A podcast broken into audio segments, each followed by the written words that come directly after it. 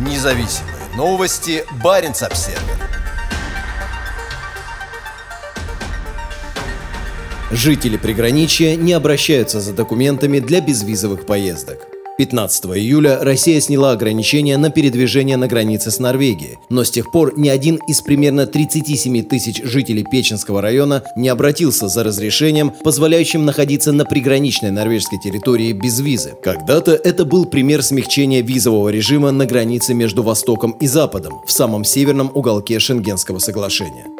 Благодаря соглашению, заключенному между Россией и Норвегией в 2010 году, россияне, проживающие в пределах 30 километров от норвежской границы, в том числе в Никеле и Заполярном, по-прежнему могут получить удостоверение приграничного жителя, позволяющее находиться по другую сторону границы до 15 дней без визы. Такая возможность есть, но интерес к продлению таких удостоверений близок к нулю. Хотя 1 июля Норвегия закрыла свое генеральное консульство в Мурманске, заявление на получение разрешения на безвизовое пересечение границы можно подавать в посольстве в Москве. С момента закрытия представительства в Мурманске 1 июля новых заявлений не поступало, сообщила пресс-секретарь Министерства иностранных дел в Осло Рагенхильд Холланд Сименстад. Сейчас через границу без визы продолжают ездить те, кто получил разрешение еще до начала пандемии в марте 2020 года. Россия сняла пандемийные ограничения на сухопутных границах с Европой 15 июля. Пресс-секретарь директората по делам иммиграции Пер Ян Брекке сообщил Баренц Обсервер по электронной почте, что в последний раз такие разрешения выдавались в феврале и марте этого года. Тогда было одобрено три заявления.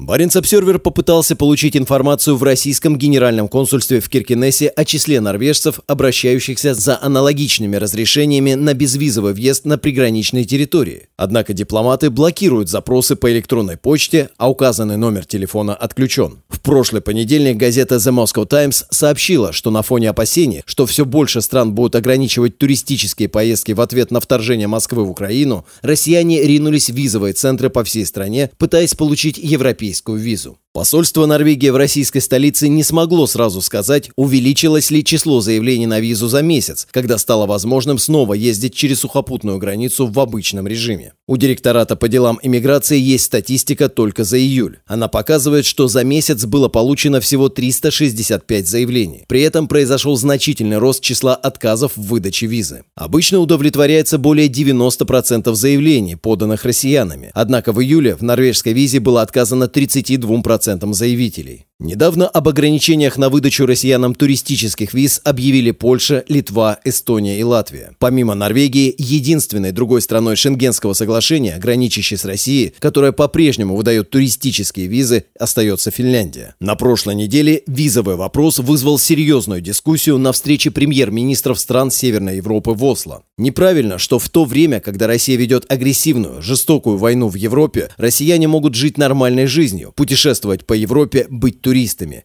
Это неправильно, заявила премьер-министр Финляндии Сана Марин на пресс-конференции после встречи. Этим летом аэропорт Хельсинки-Ванта стал воротами для россиян, направляющихся на отдых в Европу. Вскоре после нападения Москвы на Украину большинство европейских стран закрыли воздушное пространство для российских самолетов, на что Москва ответила закрытием российского воздушного пространства для европейских авиакомпаний. Через Финляндию легко добраться до популярных направлений на юге Европы. В отличие от Норвегии, с 1 1 сентября Финляндия ограничит количество заявлений на получение визы в России до 500 в день, что составляет половину от текущей нормы, говорится в заявлении МИД страны. Для туристов будет зарезервировано только 20% заявлений. Остальные 80% предназначены для россиян, путешествующих не с туристическими целями. На практике это означает, что число мест на сдачу документов на туристическую визу составит в среднем 100 в день. Это 10% от нынешнего количества. Параллельно с этим Министерство иностранных дел в Хельсинки заявило, что поддерживает усилия по выработке единой политики на уровне ЕС. Финляндия выступает за полную приостановку соглашения об упрощении визового режима между ЕС и Россией, что приведет к повышению визового сбора с 35 до 80 евро, пояснили в министерстве. По словам представителя МИД Норвегии Рагенхильд Холланд Сименстад, Норвегия, в отличие от Финляндии, не будет выступать с инициативой ограничения визовых возможностей для граждан России. Норвегия является частью шенгенского сотрудничества, поэтому мы обязаны исполнять правила ЕС и шенгенской зоны, сказала она. В норвежском пункте пропуска Стурсгух на границе с Россией полиция, которая отвечает за пограничный контроль, не отмечает наплыва транзитных путешественников, как сейчас в Финляндии. Насколько мы видим, значительного роста нет. Периодически есть люди, которые направляются в Италию, Германию и так далее, но роста нет, рассказал сотрудник пограничного контроля Свен Арни Давидсен. Из аэропорта Киркинес, расположенного в 15 минутах езды от границы, каждый день есть 2-3 прямых рейса в Осло, откуда можно улететь в большинство крупных городов Европы.